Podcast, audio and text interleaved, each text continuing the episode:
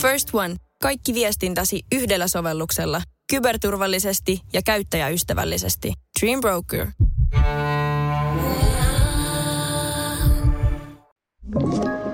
Tämä on Podplay alkuperäissarja.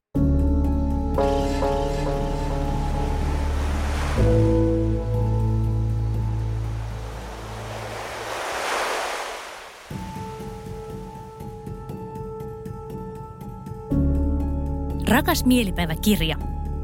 Monesti positiivisuus ja negatiivisuus nähdään vastinpareina.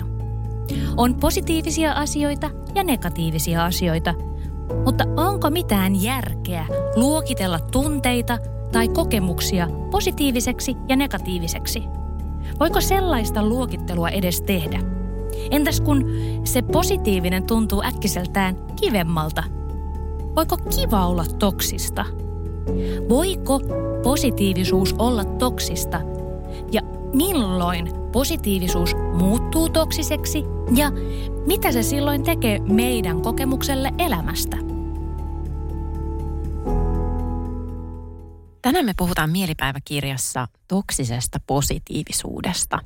Mitä se oikeastaan on ja miksi se, ai vitsi, meillä on kaikilla täällä niin kivaa ja ihanaa ei aina ihan toimi. Ja täällä studiossa on tällä hetkellä niin ihanaa ja kivaa Jenni Janakalla ja Emilia Kujalalla. Mä haluaisin aloittaa tämän jakson kertomalla vähän omasta lapsuudesta. Koska tota, voi olla, että joku samaistuu tai sitten, sitten voi pyöritellä sitä omaa kokemusta, kun ei samaistu.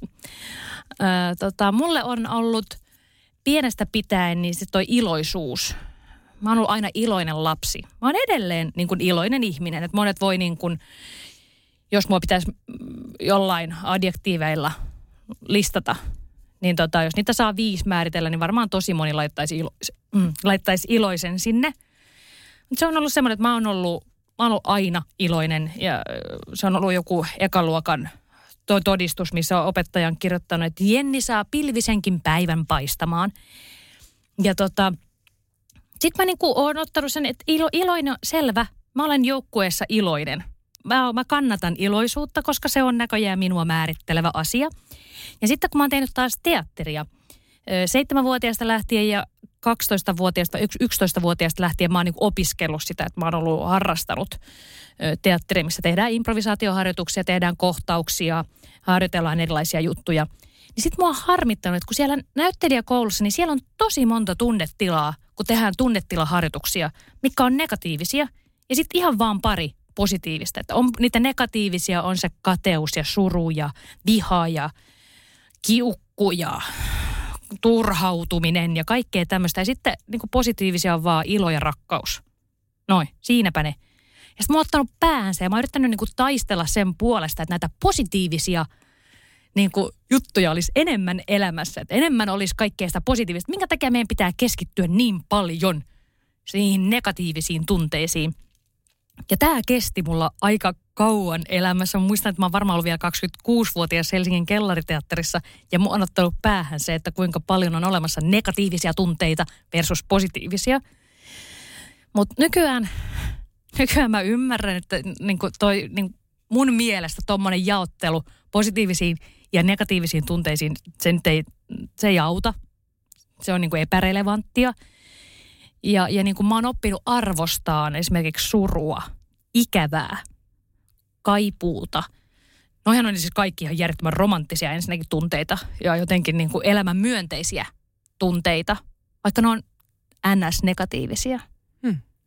Löydäksä mun tästä pienestä tytöstä, iloisesta tytöstä kasvamaan tämmöiseksi haikeitakin ja surujakin ymmärtävään ja arvostavaan aikuiseen. Joo, ihana. Meillä oli viimeksi menestystarina, niin nyt oli tämmöinen kasvutarina. Äh, lollis. Suutuin itselleni heti. Anteeksi, mä heti spoilasin sen. Ei mitään. Ei kun se oli tosi, tosi niin kuin myös jotenkin, tunnistan tuonne tavallaan se ympäristö pistää sut johonkin lokeroon. Heti kun sä sanoit, että noin on opettajan sanat, eh, niin, niin mun mielessä oli niin kuin ekana, että onpa aikamoinen niin kuin loukku loukku. Että et mitäpä se pieni ihminen voisi siinä oikeastaan tehdäkään muuta kuin käyttäytyä sen mukaan, mitä sieltä niin kuin oletetaan. Mm-hmm. Vähän samalla tavalla kuin, että vaikka itseltäni on odotettu just sitä, että mä oon se kiltti ja reipas mm. tyttö niin, niin tota sitten, okei, okay, tämmöinen mun sitten pitää varmaan olla. Mun pitää ilmentää jotenkin tyttöyttä tällä mun käyttäytymisellä, mielellään kilttiä ja reipasta tyttöyttä. Et eihän tässä nyt mitään muuta voi olla. Kiukuttelemaan ei voi niin kuin ainakaan ruveta.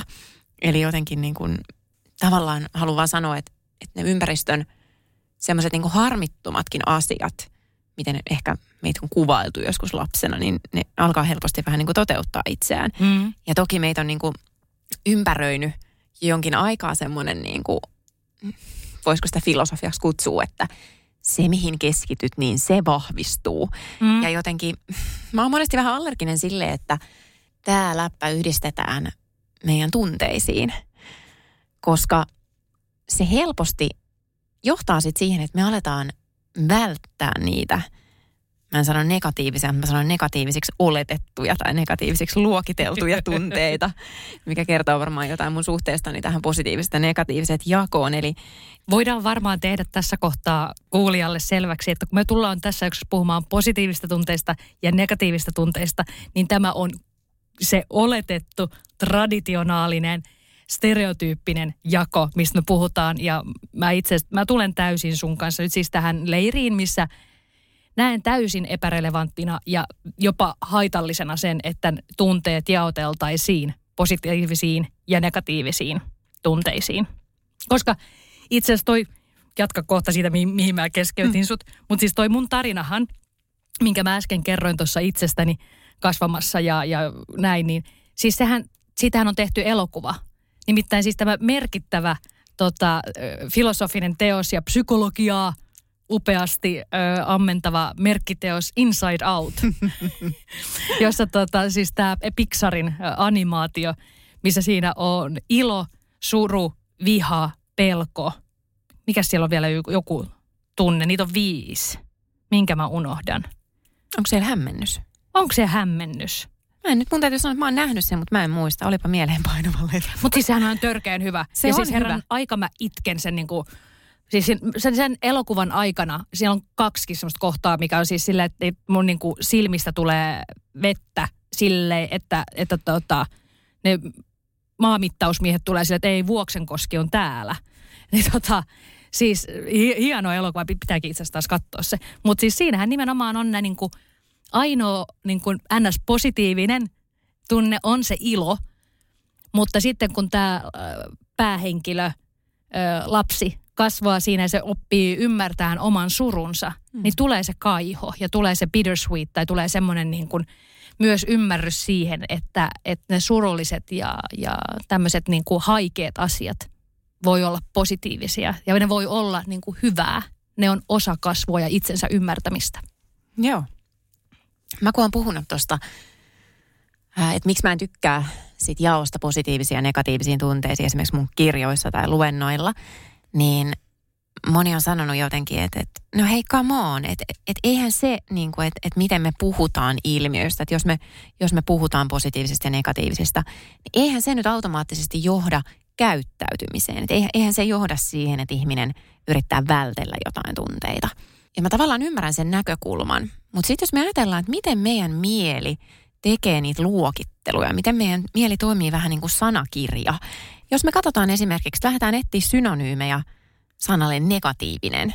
Arta, mä nyt saman tien itse asiassa katson tästä, niin tota, siis tämä synonyymi.fi-sivusto, mikä on aina tälle varsinkin kirjailijana. Se niin, on tosi luotettava ja hyvä. On, kun se olisi hyvä, kun mä aina käytän tiettyjä adjektiiveja, niin mä ö, ratkojat, .fi ja synonyymit. Mä yleensä välillä katsoin, että jotta mä olisin niin kuin mahdollisimman värikästä. Mutta siis täällä tulee tota, mm, ö, negatiivinen, niin synonyymejä on haitallinen, lamaantunut, miinus, gram-negatiivinen, en tiedä nyt tuo, tuo vihainen, kielteinen, ö, negatiivinen palaute. Nämä se nyt antaa tällä kertaa, mutta siellähän oli tuossa heti yksi tunne, niin vihainen. Joo. Se, mitä mä haluan sanoa, niin, niin tavallaan kun me luokitellaan joku tunne negatiiviseksi, niin se synnyttää myös muita tavallaan assosiaatioita, että, että mitä se negatiivinen tarkoittaa. Siellä oli haitallinen. Mm, Siellä voisi olla hyvin myös vältettävä. Tämän tyyppisiä asioita. Ja, ja sitten jos me haetaan taas vaikka haitalliselle synonyymejä. Ja niin tämä on, niin, niin, niin. Tää on loputon tämä ketju. Ja ihan sama on sitten sen positiivisen kohdalla. Mitä sillä sitten löytyy on niin oma tarinansa. Todennäköisesti myönteinen, toivottu, suotuisa. Tämän tyyppisiä asioita. Ja se saa meidät helposti niin luokittelemaan tunteita, ei, ei pelkästään negatiivisiksi ja positiivisiksi, vaan itse asiassa hyödyllisiksi, haitallisiksi, Jep. vältettäviksi, toivotuiksi. Tavoiteltaviksi. Kyllä. Ja, ja tämä kaikki, miten me tavallaan tätä todellisuutta kielellisesti rakennetaan, niin se vaikuttaa siihen meidän mielenmaisemaan, mutta se vaikuttaa myös meidän käyttäytymiseen. Koska pienikin lapsi aika nopeasti ymmärtää sen, että jos joku asia on vältettävä, jos on haitallinen, niin ei sitä. Yritetään päästä eroon siitä. Mm, kyllä. Joo, ja siis itse asiassa nyt taas takaisin tähän merkkiteokseen Inside Out. Kyllä. Niin tota, siinähän nimenomaan tämä perhe, kun ne muutti San Franciscoon, niin nehän vanhemmat yritti tätä lasta niin kuin lohduttaa, että ei tässä mitään, kaikki on hyvin. Hmm. Koska eikä antanut tilaa sille niin kuin kaipuulle, että kun ystävät jäi, kaverit jäi, uusi jännittävä ympäristö, joka saattaa pelottaa, jännittää, olla niin kuin, niin tätä toppuuteltiin, että näitä ei tarvi, niin kuin, että ei sun, tarvi, ei sun tarvi kokea pelkoa. Hmm. Ei sun tarvi, niin kuin, älä, älä koe sitä kaipuuta ja ikävää, mikä sulla on että kaikki on hyvin, että pusken ne pois. Ja sehän aiheuttaa tässä merkkiteoksessa sen niin kuin sitten tarinan laukasian. Mm. Ja näinhän me usein lohdutetaan, että hei, älä pelkää, älä itke, älä sure. Mm, et, kyllä. Et jotenkin se, niin kuin, se on se meidän tavallinen puheenparsi niin kuin tollasessa. Mutta jotenkin, mitä me sitten taas tiedetään niin kun psykologiasta, tunteiden säätelystä, me tiedetään se, että, että tunteiden vältteleminen, tunteiden poistyöntäminen, se toimii verraten huonosti. Tiedetään, että se voi lyhyellä aikavälillä onnistua, me saadaan ehkä hetkellisesti pois joku ikävä fiilis, mutta sitten pidemmän päälle se, mitä me työnnetään pois, niin se vaan niin kuin kasvaa ja, ja voimistuu. Ja sitten oma ongelmansa tulee tietysti siitä välttelystä, että se vie aika paljon energiaa siitä meidän elämästä, että me yritetään niin kuin – vahtia, että se suru ei vaan pääse mistään niin kuin tuuletusikkunasta sisään, kun me ollaan tilkitty kaikki ikkuna ja overraot. Niin ja mulla itselläni tässä niin kuin heti herää ajatus siitä, että mitä meillä jää näkemättä ja kokematta, jos me niin kuin käytetään se kaikki energia ja voimavara jonkun asian, joka on todellista, pois sulkemiseen. Ja mä itse ajattelen sillä että niin kuin evoluutiota ajatellen, että kun evoluutio, niin sillä niin kuin ihminen on kehittynyt miljoonia miljoonia vuosia ja meillä on ollut tätä satoja miljoonia vuosia meidän laji. Öö, siellä on niin kuin tietyt ominaisuudet säilynyt ja tietyt poistunut. Ja mä itse olen esimerkiksi vasenkätinen ja evoluutiobiologit on sille hämmentyneenä edelleen tästä, että minkä takia toiset ihmiset on oikeakätisiä ja toiset vasenkätisiä. Ja kun sen vasenkätisyyksien ilmeneminen ihmiskunnassa on aika – tasaisesti se noin 10 prosenttia. Että mikä tämä juttu on, miksi. Siihen ei ole vielä vastausta, mutta mun mielestä niin kun samalla tavalla voidaan miettiä, että miksi meillä on tunteet. Jos ne on niin kun meidän elämän kannalta ja meidän, koska siis elämähän on niin kuin lähtökohtaisesti tämä, mikä mekin yksikkö ollaan, niin se yrittää tehdä kaikki mahdollisimman tehokkaasti ja niin kuin, se on tosi laiska – Eli mahdollisimman helpon kautta. Et sen takia meidän mielestä on niin kuin makea ruoka on ihanaa, koska me tiedetään, että siinä on paljon kaloreita ja hiilihydraatteja ja me jaksetaan. Ja, ja, ja niin kuin tämmöisiä asioita on niin kuin vahvasti. Mutta sitten jos niin kuin meillä on tunteet ja jos ne olisi täysin hyödyttömät ja ne tämän laiskuuden ja tehokkuuden keskellä evoluutio on päättänyt nyt mä vähän inhimillistän jotain semmoista abstraktia, abstraktia ajatusta kuin evoluutio – niin tota, jos se on, jos se on päättänyt jättää tunteet meille, on ollut nimittäin aikaa karsia turhanpäiväiset tunteet pois, ja ne silti edelleen on, niin kyllähän niillä on pakko olla joku tarkoitus, joku hyöty.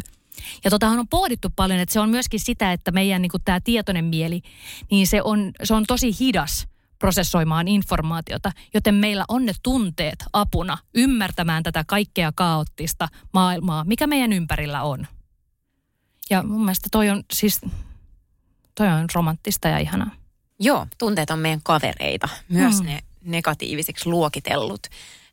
Jos nyt vaikka simppeli esimerkki, mä oon monesti käynyt ihmisten kanssa väittelyä siitä, että, että okei, että mietin nyt vaikka joku inho, että mitä hyötyä on inhosta. Että se mm. on niin kuin vaan todella inhottavaa ja todella ällöttävää. Mm. Mutta jos miettii, että, että ei osaisi niin kuin tuntea inhoa, vaikka niin, että mä olisin nyt käynyt tuolta jääkaapista hakea kahvia, niin kauramaitoa, joka on niin kuin pilaantunut. Mm. Ja mulle ei viriäisi minkäänlaista inhoa. Niin se olisi haitallista. Mm. Se on apuna myöskin meidän niin kuin moraalikäsityksissä, nämä erilaiset tunteet. Ja myöskin siinä, että kuinka me toimitaan laumana, kuinka me ollaan, toimitaan kanssa yksilöidemme kanssa. Eli inho, niin jos me nähdään joku ihminen tekee jotain, mikä, mistä me koetaan itse inhoa, niin se antaa meille heti semmoiset, että no niin, pistetään muistiin, että itse en tekisi tolleen. Ja sitten jollain hyvällä tsäkällä voi käydä niin, ettei tule ikinä tehtyä niin. Kyllä. Ja siis itse asiassa tämä on, tämä on hauska läppä. Mä joskus, mun piti antaa jotain tämmöistä niin haastattelua Hesarille ihmisten toiminnasta niin koronapandemiassa. Mm. Tätä ei ikinä laittu lehteen. Mä en vieläkään tajua miksi, koska tämä oli tosi tärkeä pointti, mutta siinä oli varmaan just jotenkin, että kukaan ei ajatellut, että ihmiset haluaisi lukea inhosta mitään. Mutta mä siis löysin tämmöisen tutkimuksen, missä oli niin sosiaalipsykologinen tutkimus, siis katsottu sitä, että miten ihmiset toimii pandemiassa ja, ja inho oli yksi tosi tärkeä siinä okay. ihmisten käyttäytymisen motivaattorina. Eli, eli tavallaan niin kun, kun ihmiset tuntee inhoa, vaikka just sitä sitä kaveria kohtaan, joka niin kuin aivastaa siellä metrossa tai, jo, tai jo. Ei, ei ymmärrä niin kuin pierasta ja peittää sillä yskimistään tai jotain muuta, niin, niin se parhaimmillaan auttaa niin. estämään sitä. Sanoiko se justiinsa, että pierasta ja peittää sitä yskimisellä? Vai? Joo, joo, koska niinhän kuuluu nykyään tehdä. Niin, että se pierasun ääni on kovempi kuin yskiminen. Kyllä. Ai tässä Kyllä. on se vitsi. Ei niin kuul, sä oot hassu. Ai tää oli se, kun sä oot hassu. No kato, kun sä oot asiantuntija, niin mä ymmärrän ottaa sua hassuna ihmisenä vastaan ollenkaan. Taas tätä kategorisointia. Kyllä. Mä en voi sanoa enää yhtään mitään. Okei, okay, mä, mä kirjoitan itselleni nyt muistiin, että Emilia saattaa olla hassu. Saattaa iskeä sieltä jostain vähän joo. niin kuin salakavalasti takavasemmalta. Yllätys hauska, Emilia. Mutta mä en oikeasti, joo mä tiedän, että mä en välttämättä ole mun puolison sanonut aika monta kertaa, että kun mä yritän vitsailla, niin se ei ole aina kauhean hauskaa. Ehdottomasti maailmanluokan syöpäsairaala. jo viikossa. Vastuullinen ja täysin suomalainen. Siellä on ihana henkilökunta ja Mä tunsin, että nyt ollaan syövänhoidon aallonharjalla. On monta hyvää syytä valita syövänhoitoon yksityinen Dokrates syöpäsairaala. Dokrates.com First One. Ensimmäinen kyberturvallinen ja käyttäjäystävällinen videoviestinnän ratkaisu Suomesta. Dream Broker.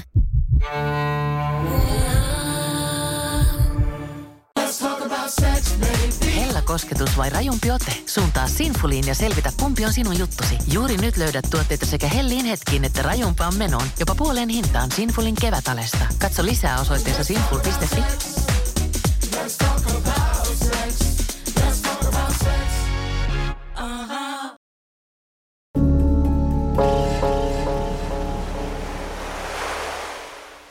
Mutta mennään siihen inhoon takaisin. Juh. Siis tota, että se inho on ihan niin kuin tutkitustikin hyödyllistä, koska se niin kuin voi estää tartuntatautien leviämisen, että ihmiset alkaa siis karttaa. Mm, kyllä, kyllä. Siis sitä niin kuin aivastelevaa yksilöä, kyllä. niin sitten mennään metrossa kauemmaksi siitä, tai jos se on kaupassa, niin mennään seuraavaan hyllyväliin. Että kyllä. Kyllä, nimenomaan. Joo, tämähän on, miksi ne jätti sen pois? Voi voi. Onneksi meillä on tämä podcast, niin sä pääset kertomaan tuon nyt kaikille kanssa. Että Kyllä. Koska toi on todella hyvä esimerkki siitä, että mitenkä inho on hyvä. Kyllä.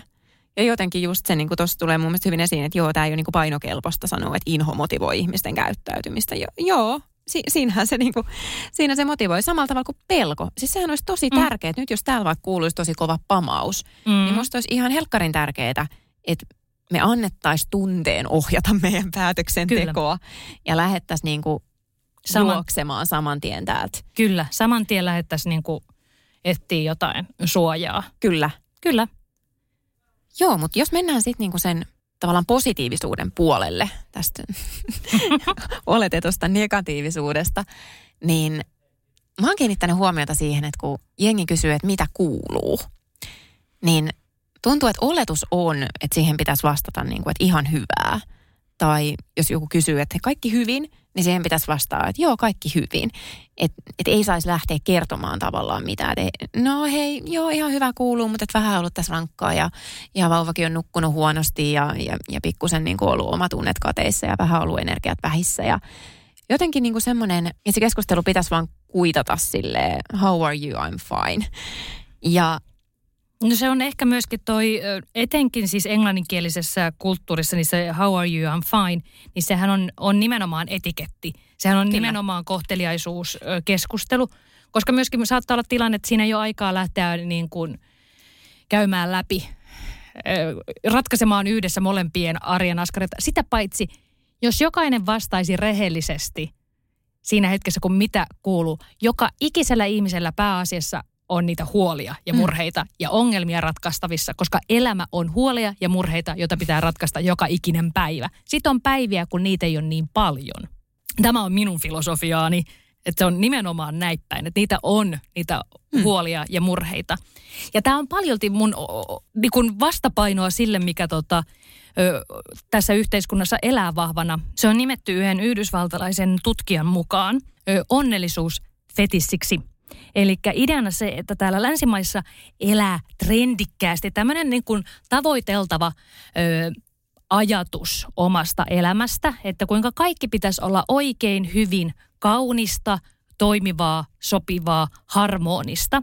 Ja, ja sitten koko ajan tämän kaiken maailman keskellä, niin pitäisi osata il, iloita kaikesta – olla koko ajan aktiivisesti onnellista tästä kaikesta ja olla kiitollista ja tyytyväistä ja rauhallista ja silti aktiivista. Ja sitten on havaittu, että tämä tämmöinen pyrkimys aiheuttaakin masennusta. Eli se niin pakottava tarve päätyä koko ajan johonkin niin kuin turkoosin veden äärelle omassa mielenmaisemassaan, kielikuva, niin tota, ja jokut menee oikeasti sinne turkoosin veden äärelle, mutta että, että, että se, niin kuin, se pyrkimys siihen onnellisuuteen, niin se on, on niin kuin, se aiheuttaa masennusta, se on raskasta. Se on, ja sitten joka ikinen hetki, kun ei ole siinä tilassa, niin on pettynyt itseensä, harmittaa oma tilanne, tuttaa, voidaan sanoa kyllä tässä, että vituttaa. Ja, ja, ja se niin kuin aiheuttaa ahdistusta ja lamaannuttaa – kun taas sitten oikeasti, mitä niin elämäni onnellisuus, sitä on tutkittu jonkun verran, että, että kuinka onnelliseksi esimerkiksi ihmiset kokee itsensä. Niin kansainvälisesti käytetään tämmöistä asteikkoa, sä oot varmasti kuullut tästä niin yhdestä kymmeneen. Mm. Niin yleensä ihmiset niin kuin laittaa sinne jonnekin seiskan. Että kuinka onnellinen olet? Yhdestä kymmeneen. Niin se on siellä seiskan huijakoilla. Mutta kiinnostavaa on myöskin se, että niin kuin missä ikinä ihmiset onkaan, niin se on hyvin harvinaista, että ihmiset määrittää alle viisi. Mutta myöskin se, että jos ihminen voittaa, saa lapsen ja voittaa lotossa tai hmm. rakastuu, niin se nousee hetkellisesti sinne kasiin, ysiin, kymppiin, mutta se tulee tosi nopeasti takaisin sinne seiskaan. Hmm. Joo, mulla tulee mieleen toi Russ Harrisin kirja. Onnellisuusansa, joka jotenkin musta kuvastaa tätä tämmöistä, että miten me tavallaan jatkuvasti niin tavoitellaan sitä onnea, ja sitten kun me päästään siitä osalliseksi, niin hetken päästä jo juokseekin karkuun, Kyllä. koska tämä elämä ei ole staattista. Se ei, ei ole niin kuin sitä, että, että me pystytään pitämään ne langat kaiken aikaa käsissä samalla tavalla. Ja, ja sitten myös niin kuin se, että, että mitä onnellisuudella oikeastaan tarkoitetaan, niin se on musta noissa niinku kyselyissä aina, aina se haaste, että kun ihmiset kysytään, että miten onnellinen sä oot, niin vaikka voi, voi niinku tuntua päivän selvältä, että okei, onnellisuus tarkoittaa tätä tai tota, mutta se voikin tarkoittaa eri ihmisille eri juttuja. Ja ihmiset vastaa ikään kuin samaan kysymykseen, mutta he voi vastata vähän niin kuin eri kysymykseen sitten lopun viimein. Joo, koska siis onnellisuushan on abstrakti konsepti, samalla kyllä. tavalla kuin rakkaus. Eihän se niinku, kyllä tavallaan jokaisella on selkeä käsitys siitä, että mitä se on, mutta eihän se ole niinku samalla tavalla kuin tomaatti. Kyllä. Niin, äh, havaittavissa.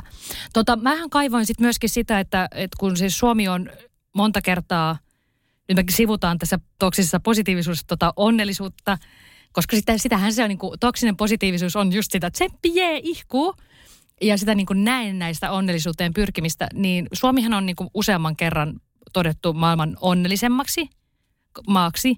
Mutta siinähän, siis sehän on vähän huono käännös, koska se on niin kuin hyvinvointi ja tyytyväisyys mm. ö, mahdollisuuksien.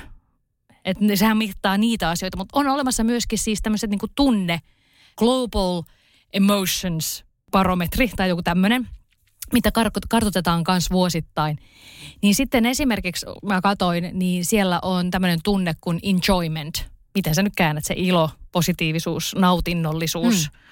Mm. Niin tota, siinä Suomi, se on varsin tyytyväinen ja, ja kokee tätä enjoymenttia, mutta menee, niin kuin Euroopassa menee sellaiset maat kuin Tanska, Ruotsi, Norja, Puola, öö, Unkari. Nämä menee esimerkiksi Slovakia. Slovakiassa itse asiassa tosi, se on ihan Euroopan kärkimaita. Nämä menee Suomen edelle. Mutta kyllä se Suomi on sitten taas niin kuin, Baltian maista, niin kuin Pohjoismaista ja Baltian maista, niin Suomi on toisiksi vähiten mm. heti ö, Liettuan jälkeen. Et Latvia ja Viro on myöskin niin kuin enemmän enjoymenttia. Mutta sitten taas mun mielestä oli kiinnostavaa tässä kartotuksessa, nämä on siis vuoden 2021 lukuja, niin tota, Suomi on siellä yksi, kun mitataan, että kuinka paljon vihaa tunnetaan, mutta sieltä käänteisesti. Eli Suomessa on maailman vähiten vihan kokemuksia, mikä hmm. mun mielestä on jotenkin tosi, se kertoo hyvinvointiyhteiskunnasta mun mielestä. Minä laitan pelkästään suoran viivan siihen. Toisaalta tästä voi lähteä sitten, tätä voi niin kuin, problematisoida sillä, että, että onko Suomessa vihan näyttäminen yhtä sallittua kuin mm. jossain muualla. E, että, mutta nämähän on nyt tämmöisiä lukuja, mutta mun mielestä jotenkin hauska peilata myöskin näiden avulla sitä, että millainen tämä meidän suomalainen kulttuuri on versus ö, muut skandit – mutta sitten valitettavasti, me, jos me ajatellaan jotain muuta kulttuuria kuin suomalaista kulttuuria, niin valtaosa suomalaista tuntee sitten toiseksi parhaiten amerikkalaisen kulttuurin. Mm. Ja siellähän tämä nimenomaan tämä positiivisuus ja toksinen positiivisuus on viety niin, kuin niin groteskiksi, siis niin yli niin kuin siihen, mitä niin kuin verrattuna Suomeen, kun täällä on jokainen kuusen kurottaja on katajassa. Mm. Niin tota, äh, kun taas sitten Yhdysvalloissa se on niin kuin se – fake till you make it. Jos sä haluat saavuttaa jotain, sun pitää näyttää jo siltä, että sä eläisit sitä, mitä sä haluat saavuttaa. Jos haluaa miettiä, että mitä, jos me halutaan, ku, kuulija haluaa miettiä sitä, että mitä on toksinen positiivisuus, niin toi niin kuin yhdysvaltalaisen kulttuurin ajatteleminen on tosi helppo tapa päästä ymmärtämään sitä. Joo. Mulla tulee mieleen myös työkulttuuri mä oon, oon miettinyt niin kuin paljon tunteita, niiden kokemista ja myös mm. niiden tunteiden näyttämistä työpaikalla. Että jos jotenkin aiemmin oli ehkä niin kuin vallalla semmoinen semmoinen kulttuuri, että, että tunteet ei niin kuin kuulu sinne työpaikalle. Että se, se työpaikka on jotenkin tämmöinen niin kuin järjen valtakunta ja tämmöinen niin kuin tunteet ja asiallisuus, niitä ei kauheasti niputettu yhteen. Mutta sitten nykyään musta tuntuu, että työpaikoilla kuuluu olla niin kuin semmoinen nami nami pusi pusi, hyvä pössis jotenkin kaiken aikaa.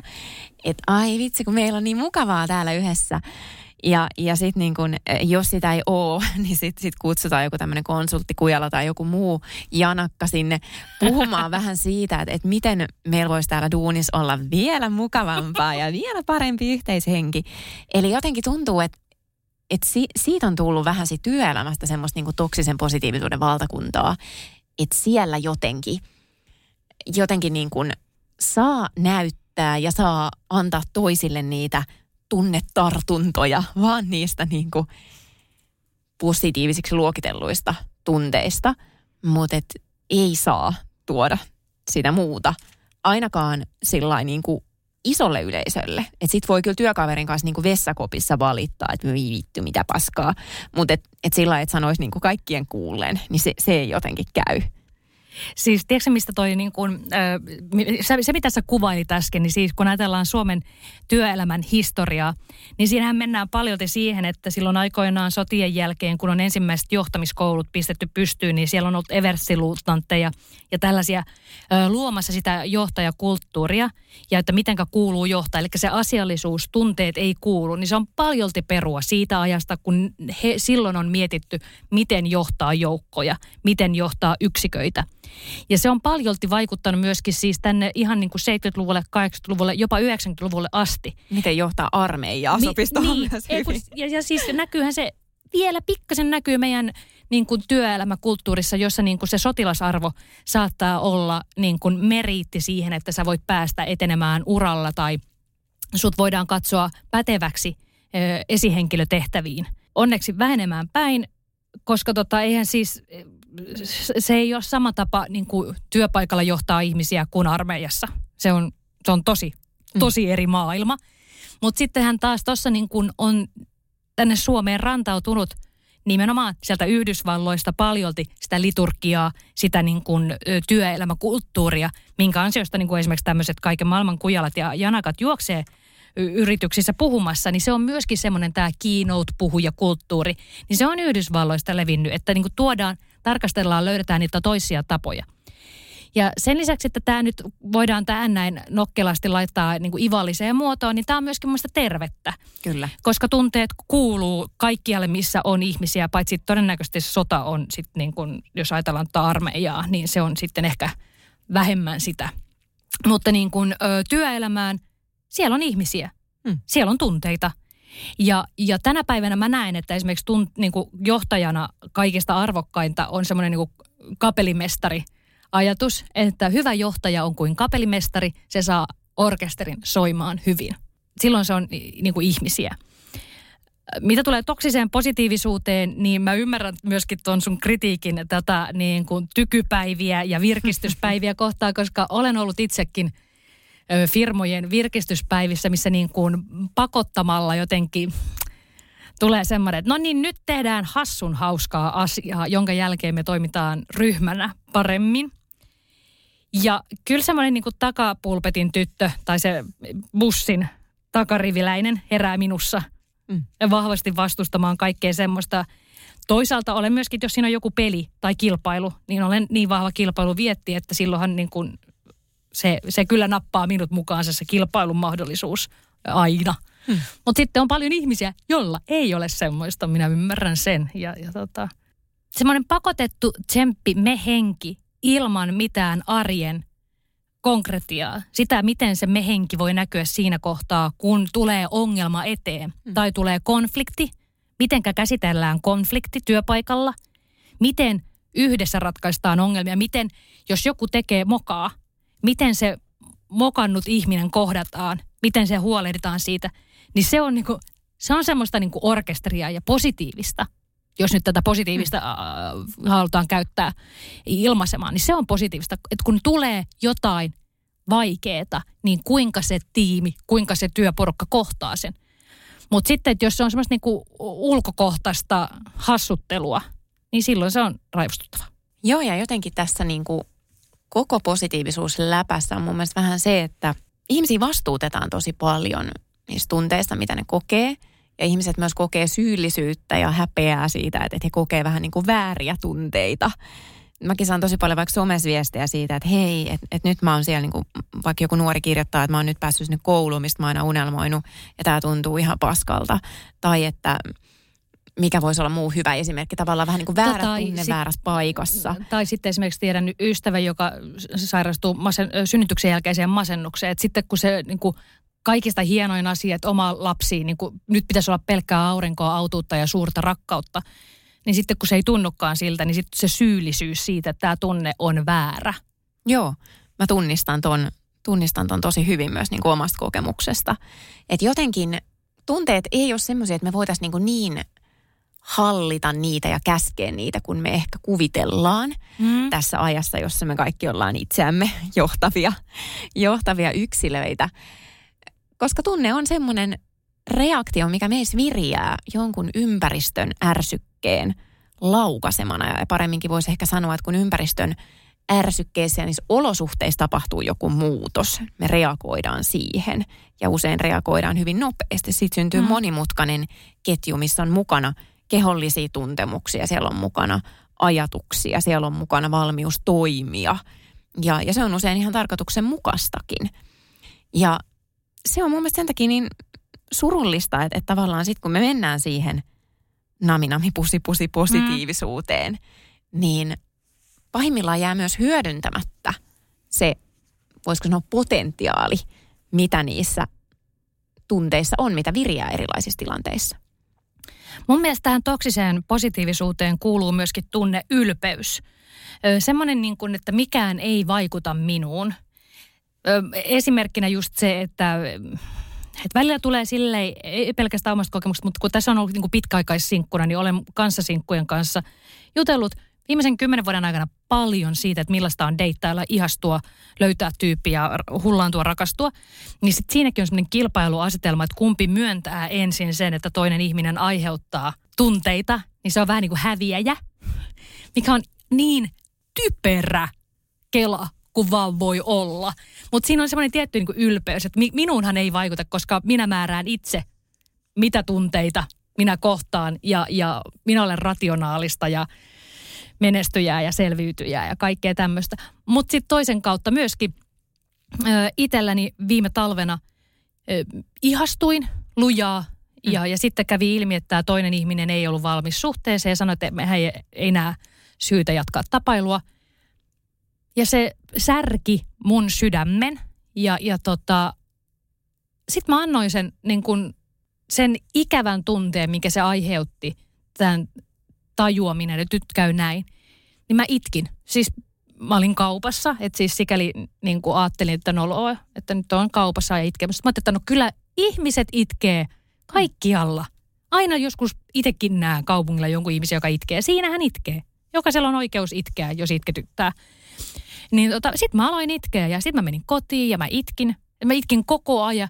Ja mä itkin ja itkin. Ja sit mä olin mun te- terapeutti oli silleen, että hei hieno juttu, että sä annoit itse niin kuin tunteeton tuntee.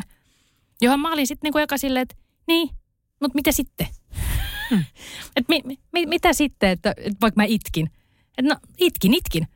Mutta, ja olin kyllä siinä hetkessä semmoinen, että annoin itselleni oikeuden itkeä. Että olin sanonut, että no niin, nyt mä saan olla tässä tunteessa. En jäädä vellomaan siihen, mutta siis, että saan antaa sille sen ajan. Toi muuten toi vellomaankin jääminen, niin se on myöskin tämmöinen niin suomalaista tehokkuusajattelun jotain semmoista pahetta. Että vähän samalla tavalla kuin laiskuus on paha, niin myöskin tunteissa vellominen on paha, mutta tunteissa, tunteiden tunteminen on hyvä. Joo, ja monesti meillä on ehkä just se ajatus, että jos me annetaan jotenkin niille negatiivisiksi luokitelluille tunteille pikkusormi, niin ne vähän niin kuin vie koko käden. Eli jotenkin me vedetään yhtä suuruusmerkit tunteen niin kuin kokemisen – ja, ja sitten sen tunteessa vellomisen, jotenkin rypömisen, jatkuvan niin kuin murehtimisen mm. välille. Mulla tuli mieleen tuosta esimerkistä myös se, että, että jotenkin sitten kun me näytetään tunteemme, niin mm. niin silloinhan me myös avaudutaan sille mahdollisuudelle saada toiselta ihmiseltä tukea sen tunteen Joo. käsittelyyn.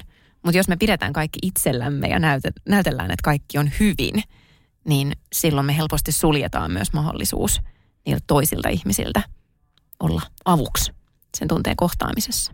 Kyllä.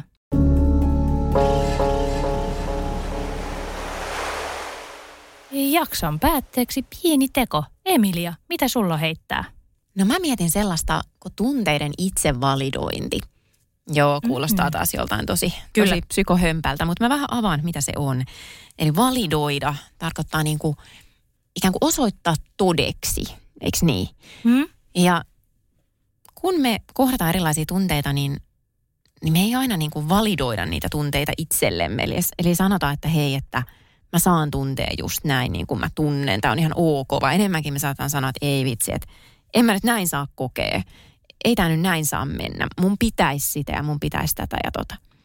Ja Mä ajattelin, niin paljon kun puhutaankin nykyään semmoisesta myötätunnosta itseä kohtaan, niin aina ei ihan konkretisoida, että mitä se myötätunto käytännössä voisi olla. Ja tämä on nyt yksi esimerkki, tämä tunteiden itsevalidointi semmoisesta myötätunnosta itseä kohtaan. Eli seuraavan kerran, kun kohtaat jonkun tunteen, joka on ehkä vähän semmoinen tunne, että sä että voi vitsi, miksi mä nyt koen näin, tämä on nyt vähän väärässä paikassa, en mä sais. Niin sen sijaan, että alat käymään tätä köydenvetoisen tunteen kanssa, niin voisitko sanoakin itselle, että hei, mä tunnen nyt näin, ja mä en yritä työntää tätä tunnetta pois. Tämä on jo tässä. Mä saan tuntea just näin. Tätä tunnetta ei tarvitse muuttaa yhtään miksikään muuksi. Mä ajattelin, että se jos mikä on sitä myötätuntoa itseä kohtaan parhaimmillaan. Mitä se Jenni? No mä haluaisin tuoda tähän tämmöisen keittiöfilosofin ajatuksen. Eli nyt ei olekaan tehtävää tarjolla, vaan mä haluan jättää kuuntelijalle ajatuksen. Ja se on sellainen, että negatiivisten asioiden vimmainen pakoilu on elämän välttelyä. Toi oli ihana. Tällaista tänään tee Jenni ja Emilia.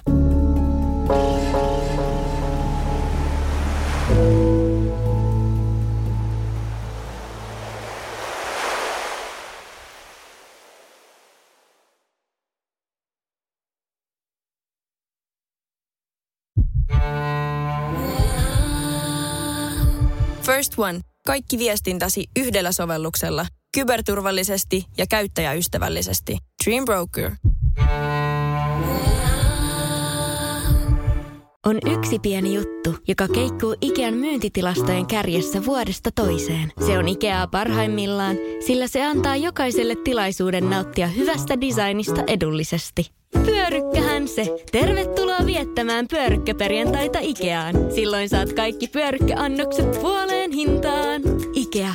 Kotona käy kaikki. Pyörykkäperjantai.